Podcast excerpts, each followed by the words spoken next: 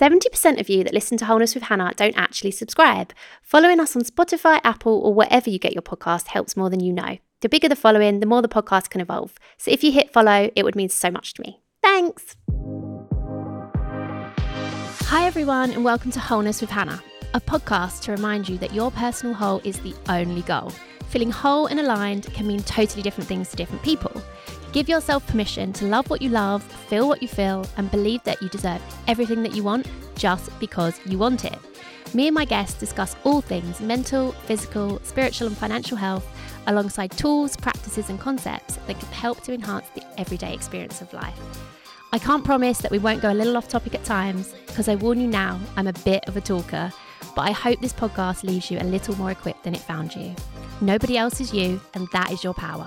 Now, let's get into this week's episode.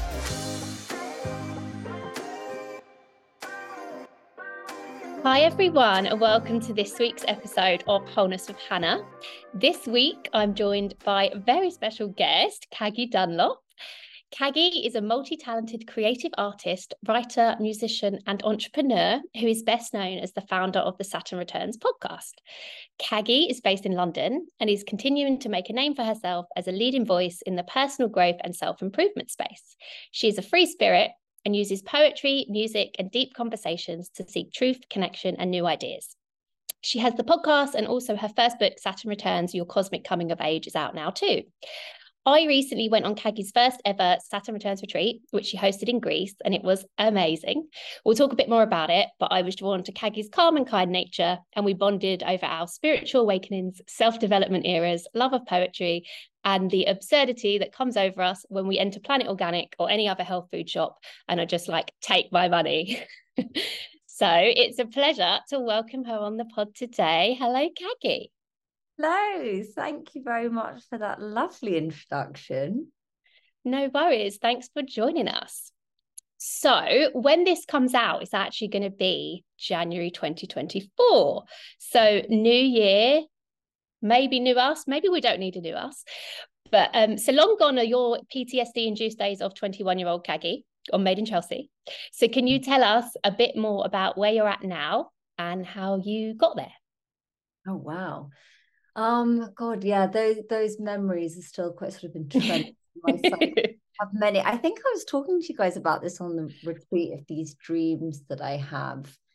And yeah, 21 year old Caggie, I mean, I I think I often reflect over that period, perhaps through whatever the opposite of rose tinted glasses would be because sludge sludge tinted glasses, sludge -tinted glasses because you know it's a strange experience to have that part of your life forever immortalized in reality tv in the archives of the daily mail. Um, it was a very strange experience to have i guess a coming of age in the public eye and I think, yeah. you know, 21, as we relate it to obviously everything I'm doing now, you know, Saturn returns. 21 is also a really big shift in your life as you sort of initiate into, or you think you're an adult, you're not really.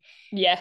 Um, yeah, it was a really interesting time for me to be sort of cap- catapulted almost overnight into fame and into reality TV. And then realizing that that wasn't for me that wasn't what i wanted my destiny to be so to speak. And then for a number of years i was sort of trying to figure out what i wanted that to look like. And then whilst to many this might seem like a reinvention it was far more of a coming home with what i'm doing now. I think i always had a very spiritual nature very introspective sort of philosophical way of being but i just didn't at the time i didn't know how that would become a career how i would craft that into anything.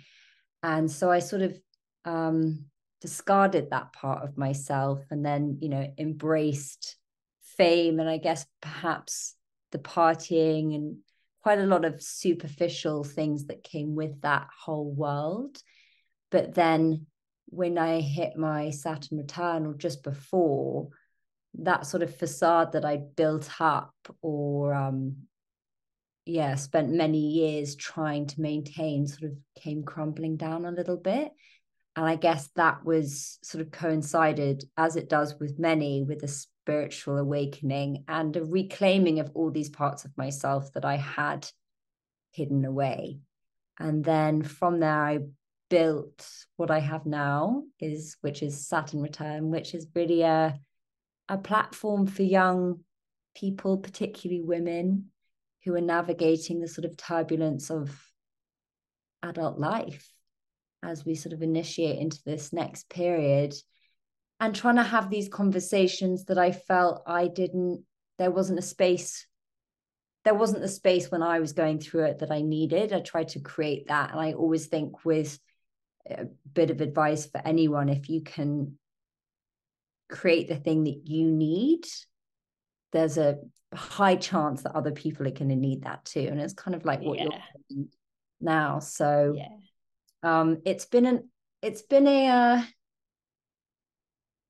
it's not been a straightforward trajectory. Let's just it's not been linear. not been linear. It's never linear.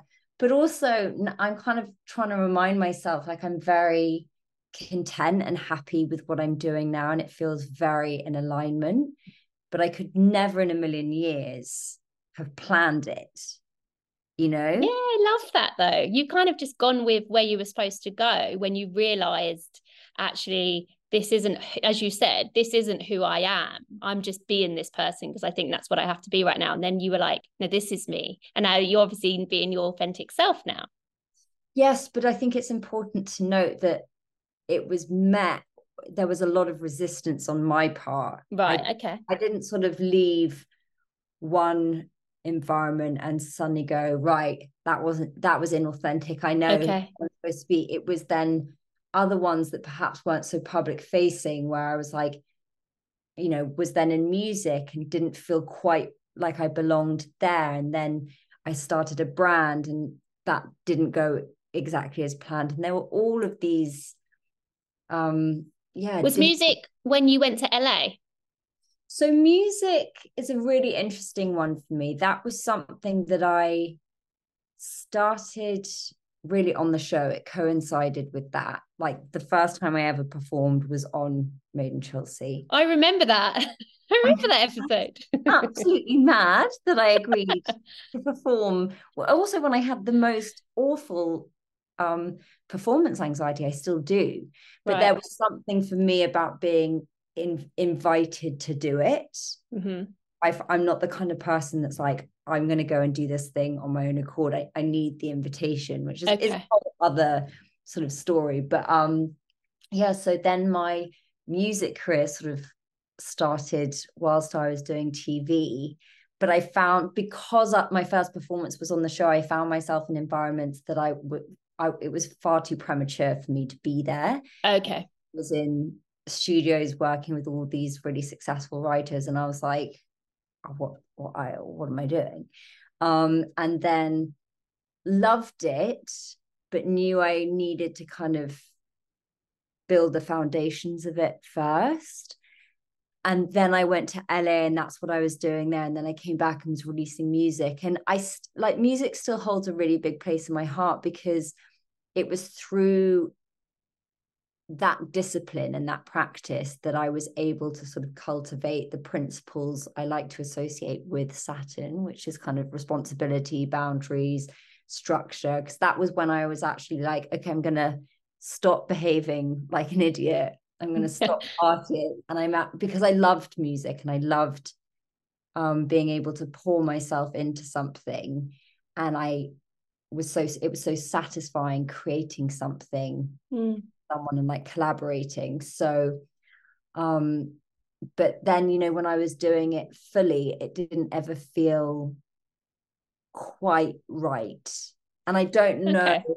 i don't know whether that was because i didn't fully believe in myself or because i was destined to do something else you know i i went recently um to see my old mentor who works in the music industry and i went back to the music studios where i spent a lot of time where i went for many many meetings and events.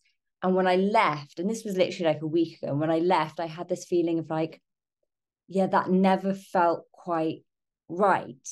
And i mm. realized now at the time it felt like I didn't belong because I wasn't good enough or because yeah, because I needed to change or I wasn't talented enough. But I realize now it's like sometimes it's just it's just not the right environment for you. And I think for a lot of people, they might be trying to do something or in a certain career path and they're like, I'm not good enough. And that's why it feels off. But it's yeah. really just like you need to adjust certain things or there's aspects of it that really fit and aspects that don't. And uh, it was quite a nice feeling actually going back there and being like, I'm definitely doing what I'm supposed to be doing right now. But I think music will play a part in my life, but just in a different capacity.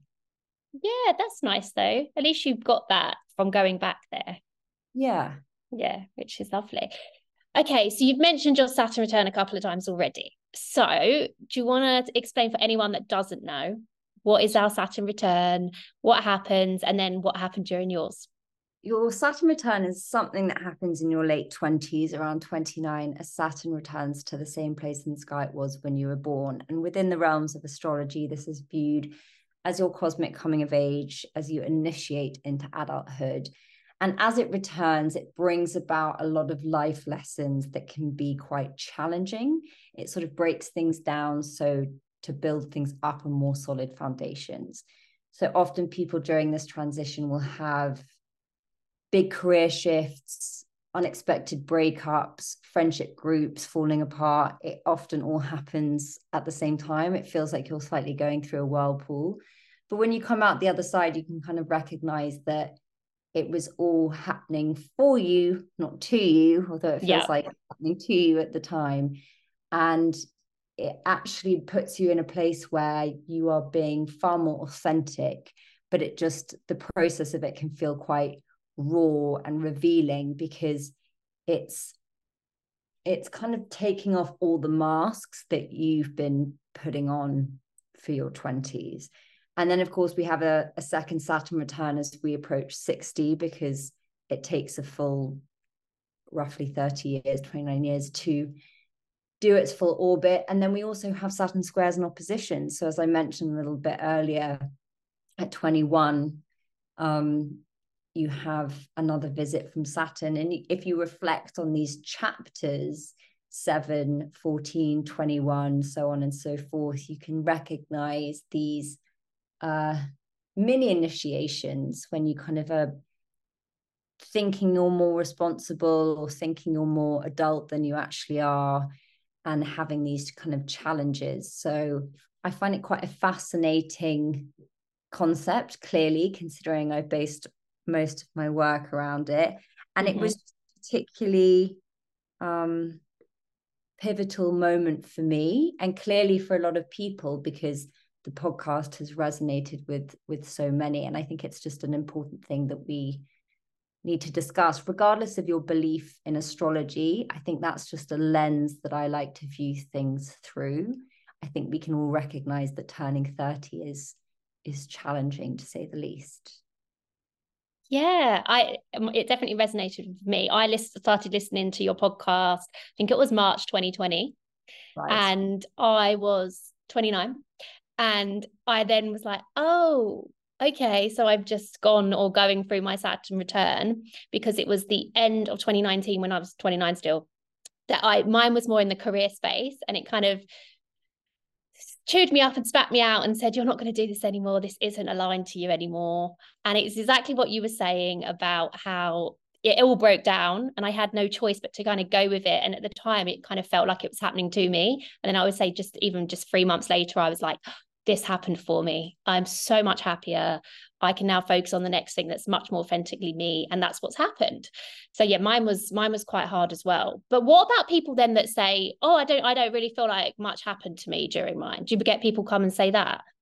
Yeah, a lot. And that's, you know, perfectly normal too, hmm, because mm, okay what it ultimately seeks is your authenticity. So if someone has been living, oh, so I was just being so unauthentic to myself at that yeah, point. And yeah, like yeah. same for me, you know, and that's yeah. to say that you're not like a good person or anything like that. It's just mm. when we grow up, we we put on all these masks or we seek external validation, mm-hmm. start chasing certain things because that's what our peers are doing or our, our parents want of us or what we think will make us happy and then we start we go really far down that road and think yeah. well actually maybe if i just keep going a little bit further it will suddenly happen. And then like saturn comes in like a wrecking ball and is like nah that's not it for you. Yeah it's really hard because you can go so tunnel vision. So like but this is what i've always told myself is it. This is what will make me feel good. And it's really hard to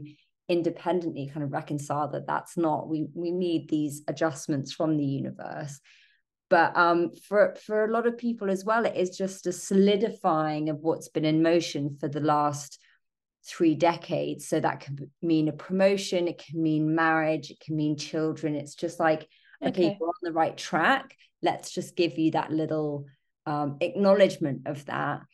And yeah like i say solidifying. So for it's not as turbulent as it as it was for me or for you for yeah. Um that makes so much sense. Yeah. Yeah and mine was more it was the environment for me. Yeah that I, I now i'm out of that environment. I could never go back and I, it was the environment that was like really affecting my body. I wasn't getting much sleep because of my job and things like that and that's not that's definitely not what what was what's good for me personally. It's fine for other people but I'm actually so glad it was like, get out of there. Cause I'm, yeah, I'm so much happier now. But yeah, I can see how it must relate to so many people. And obviously, you've built a big community on it. So going back to Saturn, because I learned about this on your retreat much more in terms of astrology. Mm-hmm. And you know, we we have obviously without going too far into astrology, because neither of us are an astrologer, but um, I have Saturn in my eighth house of relationships Mm. I think mm. it is. So um on my reading she kind of explained our oh, Saturn is you know it's it's not it's not a light planet. So it kind of made sense to me how my relationship life has gone. And she said it's as you get older, where it was or where it was placed, my relationships were going to get a lot easier. And I feel like that's happening. Yeah. yeah. Yeah, definitely. I can now see, but she's like, you've had, you've had Saturn was there to teach you lessons and you've, you've probably learnt them now. And I was like, mm. oh, thank God. yeah, I can breathe a sigh of relief that that's in the past. Yeah, yeah. But you're so you're quite big into astrology, aren't you? I am, but probably like I th- I've I've got an appetite for the esoteric, I'd say. So I I like to dip my toe into anything that sort of excites me or that yeah. I find different or a bit abstract. And astrology falls into that category. I I don't let it govern my life. You know, mm-hmm. I'm not one of those people that's like, oh, well, this is happening. So it means this, and we have no free will. I'm very much of the school of thought. It's a dance between those two things. I've just found it useful as a tool for personal development. And like I say, a, a sort of lens to see the world and myself. And I also find it useful for um, partnership as well for sort of compatibility and seeing particular things. But it's just it it's such a vast um what's the word i'm looking for? There's just so whenever i meet an astrologer usually they have the same they say the same thing which is that for them they're remembering something they're not learning it. And i do think that it's probably okay. to do with perhaps past life stuff or something i'm not sure but they they gravitate towards it and then they can just consume it in a way that I personally can't. Um, but I would like to know it. I would like to be able to do readings for people just yeah. for you know a sort of dinner party hobby more than anything else. Um, but yeah, like I said, I'm just always interested in different things. Yeah, no, I agree. I'm a bit like that on on human design i'm a manifesting generator which means i love doing multiple things at once and i can only do things if they excite me otherwise i'll throw them out really quickly. And um i i agree with you on the astrology thing. I have got more into it this year. And what it does for me is kind of I, I relate to a lot of it not all of it but finding out about the fact that we have more than one sign and you have your sun sign, your rising sign, and your moon sign, that's been quite good for that's been cool for me because I didn't feel like I resonated as much with my sun sign, which is Virgo. And my knowing my rising sign and moon sign now, has kind of made me think, oh yeah, that is me, and just felt a bit more seen. And I kind of have used it as a tool to kind of be even more myself. That makes yeah. sense. I mean, I'm also like human design is something that I found tremendously helpful in understanding, mainly the way that I operate and work. And I'm a projector. what are you? I'm a projector. So, like, you? okay, you know, I have these spurts of energy. I can't work like constantly i don't have endless supply of it i kind of just have these moments and then i'm like okay i need to rest yeah and like reflect and i'm always like observing things. So that was that was really helpful. And then also in terms of like assembling the people around you it's it's really helpful. Yeah. But on the astrology piece you know I'd, I'd highly recommend everyone does a reading because like you say it's about being seen. And for those yeah. who are feeling like a bit lost, or perhaps they have been performing, trying to be someone that no longer feels authentic, it can be a really nice way of just stripping that down because this person is completely foreign to you, i.e., the astrologer. They're not basing it off anything apart from your chart. And that can be incredibly, yeah, it just makes people. Yeah, that that is that was quite mind blowing when I had it because I don't think there was anything that she said that was I was like no I don't know what you're talking about. Everything I was a bit like oh my god yeah that's so true. And when especially when they pick about dates and they say oh did this kind of happen at this time? And I was like yes. Yeah and also you know it's it's just very reassuring I think yeah. that there is a construct in the chaos that it's not completely random that we are being guided to some degree and we don't have to understand it in its entirety but i find astrology you know it's an ancient practice. This is not whilst it gets considered a new age sort of woo woo woo woo thing it's it's yeah. really but um yeah i and sort of fall between like tarot human design astrology. I'm now like becoming very fascinated by kundalini which is a whole other thing. So i'm always just the kundalini awakening yeah this is, this is the thing for next year that i'm going to start nice exploring. okay. Love it.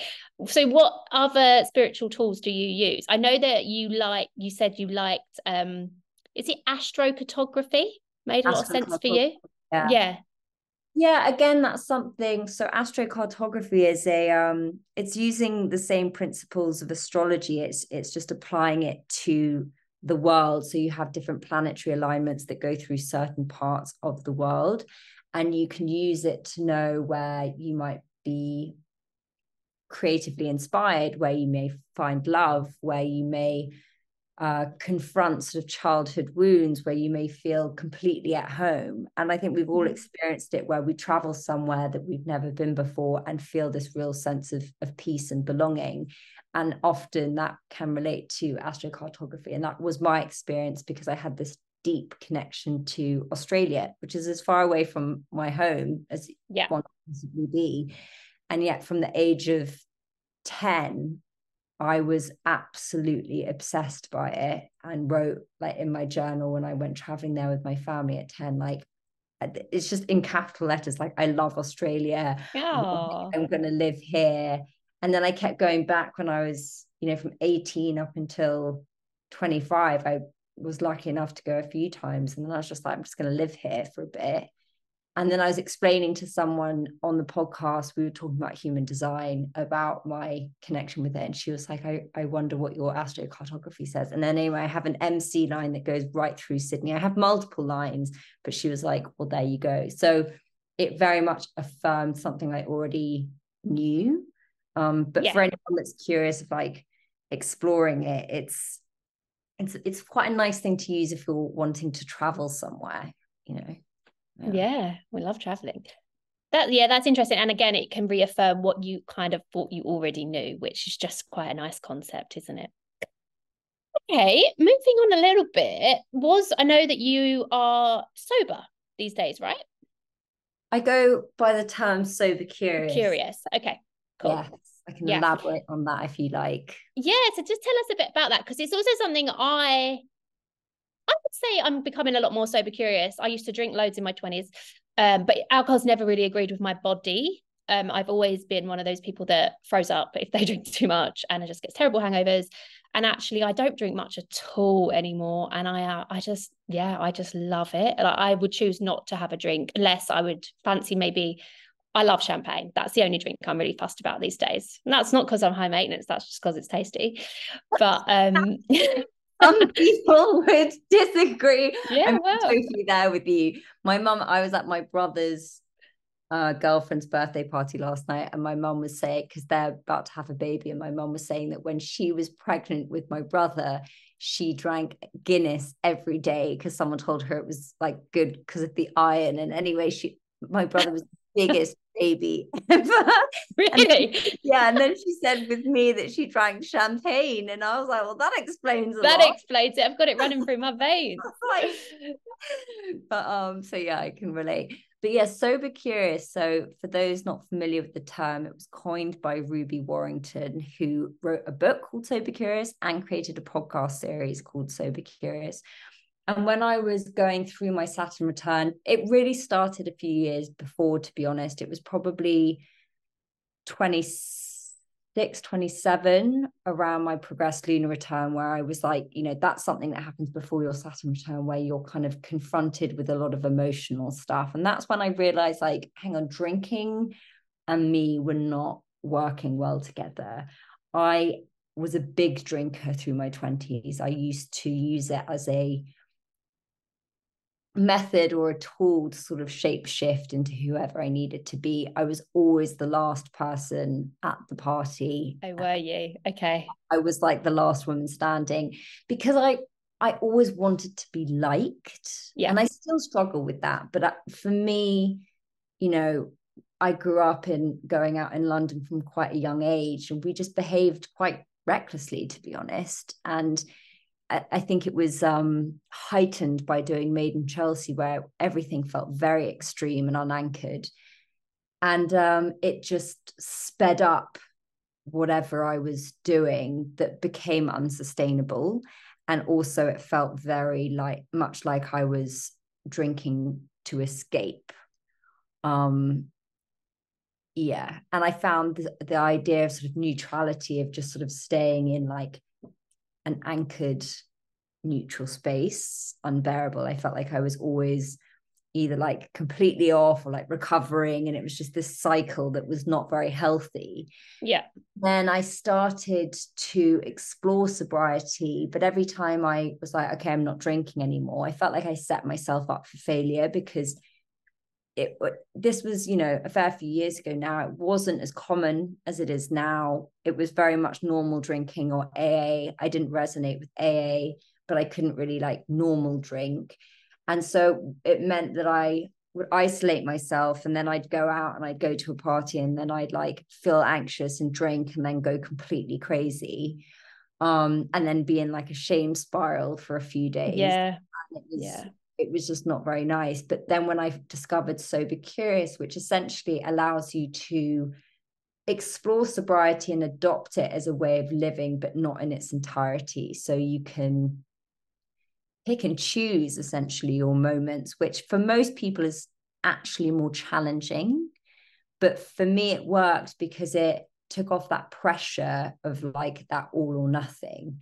And I then was challenging myself to like go out to things and abstain from drinking. And the way the the method that i used that was really helpful was the sort of like pain pleasure um dynamic of like okay well historically i would be uncomfortable in the situation. So in order to like numb the pain of the anxiety i would drink and then um have short-term pleasure but long-term pain. It's sort of like mm-hmm. reverse engineering that. So it's like okay i'm going to actually just sit with this pain of feeling uncomfortable but then have the long-term pleasure the next day of being like oh wow i actually feel amazing can go and do all the things i want to do. And so that kind of started um i guess 2018 and then okay so quite a while now yeah it's been a while but like you know again like very rarely i'd have i'd go into an environment and be like actually i, I want to drink here. Um like you know it's quite nice to enjoy a champ like a glass of champagne yes it is. like an amazing wedding abroad or yes. something. But Um, and then last the summer that we've just had, I actually was enjoying like having wine when I was abroad again. Like I was really enjoying the sort of ritual and the ceremony of it. But then I don't know, since I've been back and it's winter night, I just have no interest because for me, fortunately or unfortunately, I get these dreams around drinking, which are so extreme that as in when you drink no well oh. it happens when i drink um so it's almost like because i spoke to someone else that's sober and she has the same thing it's quite common actually but it's like your subconscious almost being like no no no no no we do not agree with this let's not do it so if i had like even one drink there's a strong chance that I will have this recurring dream. But I off I have it when I'm not drinking as well. It's that I go out, I suddenly wake up somewhere and I don't really remember what's happened. And I'm sort of trying to piece the night together. And it makes me feel so anxious the next day when I wake up. I I feel I'm like, oh my God, was that real? And interesting. Okay. Yeah. And honestly, it just makes me like not want to drink. Yeah, yeah, I bet. Yeah. I'm not. It's just this constant um reminder. So in a way it's quite clever. And also I feel I do feel that sort of spiritually something happens um when I drink. It's it's sort of um it closes off certain channels and opens up other ones and i do think you are more receptive to sort of darker energies when you're drinking. There's a reason yeah. they call it spirits. Mm-hmm.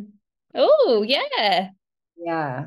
So, I mean, if you think about it, when people get really, really drunk, and I include myself in this bracket, that it's like something else takes over. Yeah.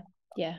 Takes over. And um, so yeah, it's been a big pillar for me and Saturn returns. And I know a lot of the community have been navigating that space because I get that it's challenging because in especially in the UK for every occasion we're given a glass of wine whether it's in celebration or sorrow you hmm. know it's like have a drink um but that practicing abstaining and being able to be sober in every environment possible now has been the greatest act of self love yeah definitely and also it now very much is like a, a conscious choice that mm-hmm. I am making from a place of like it's always worth asking yourself what what place am I drinking from you know? Yeah. And for a lot of people it's incredibly normalized to be like I feel really uncomfortable. I'm going to drink to feel better. Totally. that's that's our culture here isn't it? And it was a, it's a big binge drinking culture. Yeah. And it actually here's the thing about not drinking. You feel so much more confident. Yeah.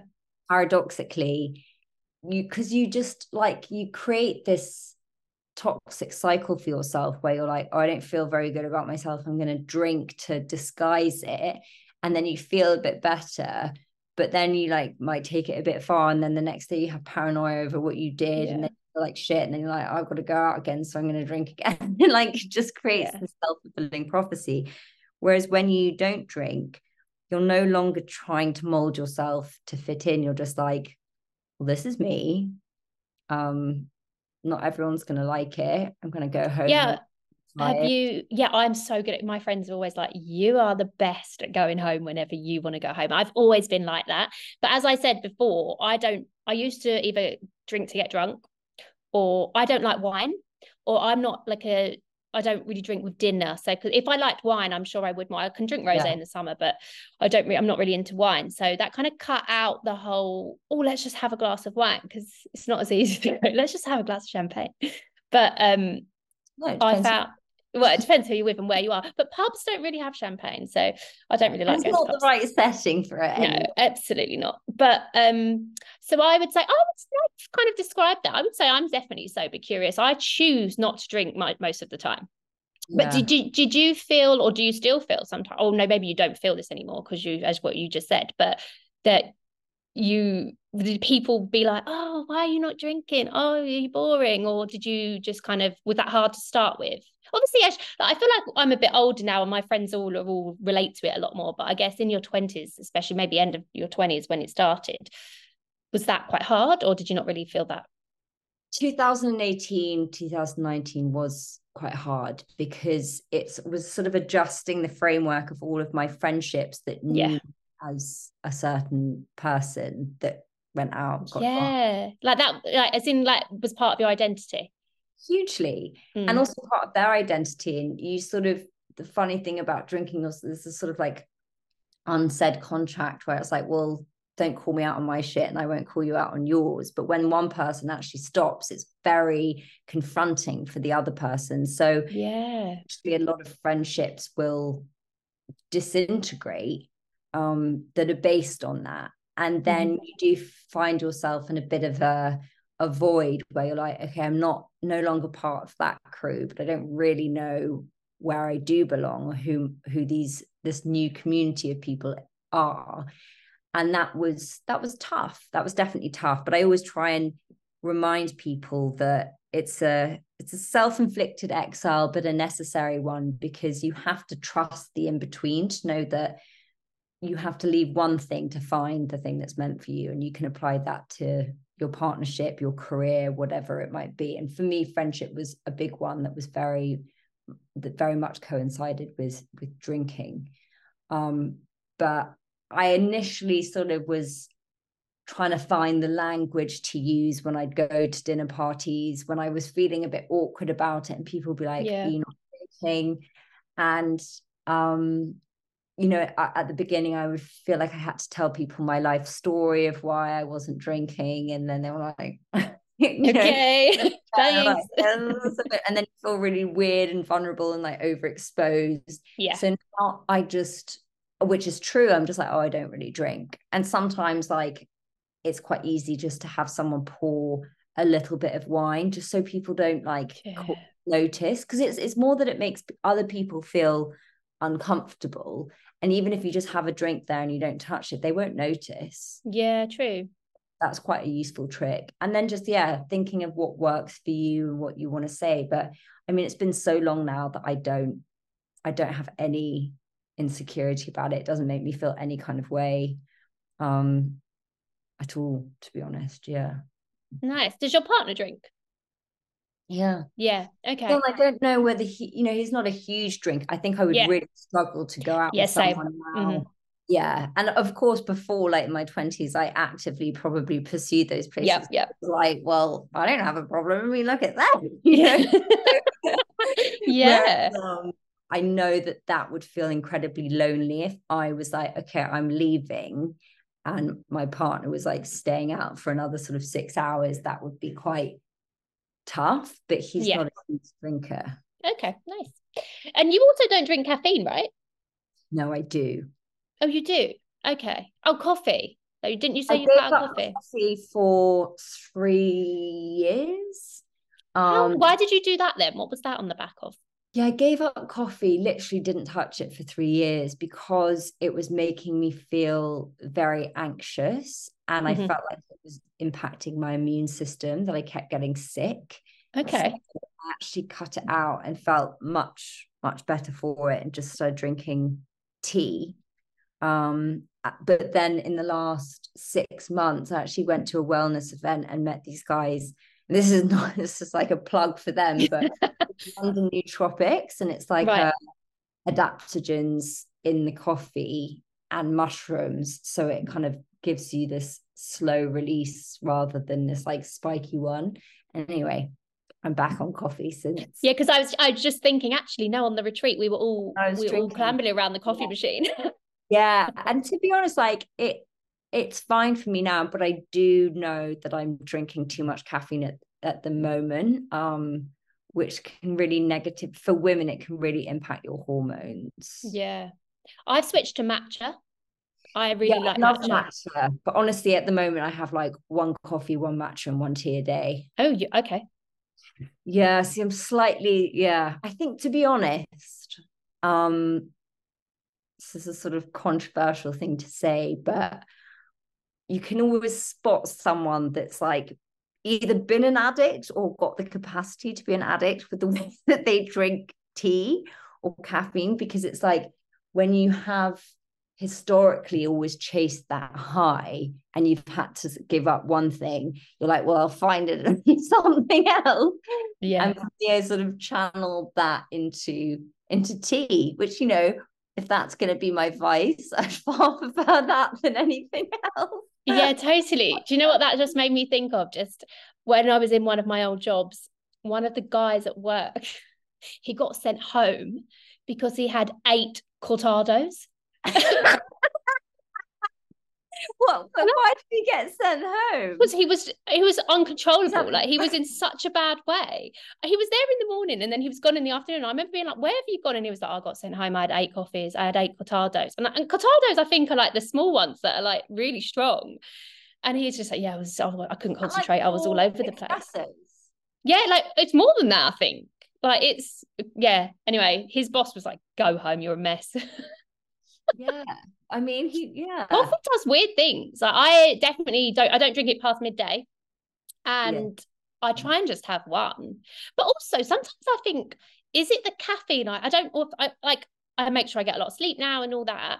So i'm i will have a decaf sometimes. I don't even think it's necessarily the caffeine for me. I do actually like coffee, but I like the milkiness of coffee. This has gone on. This is weird. This chat now it's gone on to coffee, but um, yeah. Anyway, the, let's go back to the ca- the caffeine thing and it, how it makes your body feel and all that was kind of what I wanted to ask you. That was that was why you cut it out for a bit.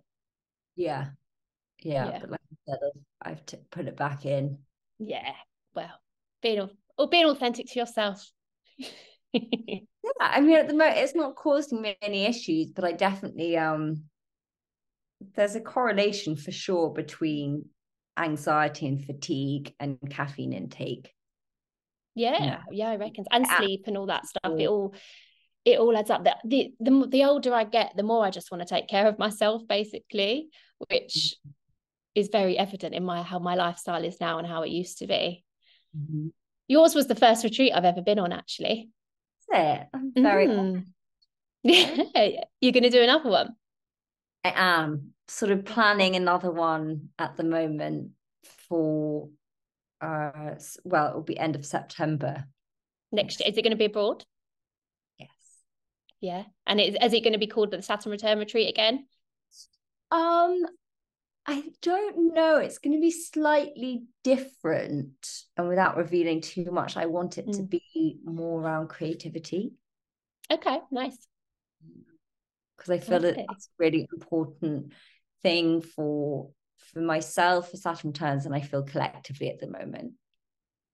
Yeah. Uh, creativity. Mm-hmm. Yeah, that's one thing I've tapped into this year. I used to think I wasn't a creative person. and now the- I'm like, I am. We all are. Existing yeah. is fact. Yeah. But I think because of the acceleration of technology and AI and all of these things that we're going to need creativity. It's you know it's it's human. It's a very human thing, and um, to just express. And I and I view creativity and spirituality as sort of synonymous with each other. I think a yeah. creative act is a spiritual act. Yeah, I was literally just going to say, I feel like now I've tapped into my creativity so much more. I feel like I'm living in my spirit. Mm, I love that. Yeah, and that's why I that's feel like I'm, I'm. That's what. Yeah, no, it is. is. And I learned that recently when I read um some one of Sonia Choquette's books, and she's basically like, when you're living in your spirit, you know about it because you are happy and you feel alive and you're doing things you love and everything. She said, I was like, I am living in my spirit, and that was just such a nice feeling. But yeah, that's what you said about it being linked to spirituality, and it is totally and it and it makes you present and when you're present you're you're in your pur- purpose really. So it's yeah i think it's a really important thing that we all need to start um embracing myself included. Yeah definitely. That can be my theme of 2024 mm-hmm. creativity. Mm-hmm. okay i think that's a really nice note to wrap up on. So at the end of each podcast i ask everyone for a quote a book recommendation and a piece of life advice. So, would you like to tell me one of your favorite quotes, please? Yeah, so one of my favorite quotes, I believe it's Glennon Doyle, but it could be Elizabeth Gilbert, but it seems to be sort of um, no, I think it's Glennon Doyle from her book Untamed. Yeah, love that book. No such thing as one way liberation. And I always remind myself of this. It's essentially saying, like, if it liberates one, it liberates the other. So if we apply this to the context of a relationship and one person is like, I'm done, and the other person is like, this is the worst thing ever. What usually happens is eventually they realize that that was actually a gift, you know, because if it's out of alignment for one person, it's out of alignment for the other. And again, you can apply that to your career or, or whatever. And I found that a very um, reassuring thing to remind yeah. myself of. And then what was the second one? Book, book recommendation. Book recommendation. Book recommendation. I'm reading the create so in the sort of theme we were discussing of creativity. There's a great book um, called The Creative Act by Rick Rubin that I'm reading at the okay. moment. Um, it's quite digestible. He's a very well-known music producer, um, crazy kind of character, but quite eccentric. And it's it's a really, really good read for anyone that's wanting to explore their creativity. So that's the the book that I'd recommend at the moment. And then life advice. Hmm. Love this one.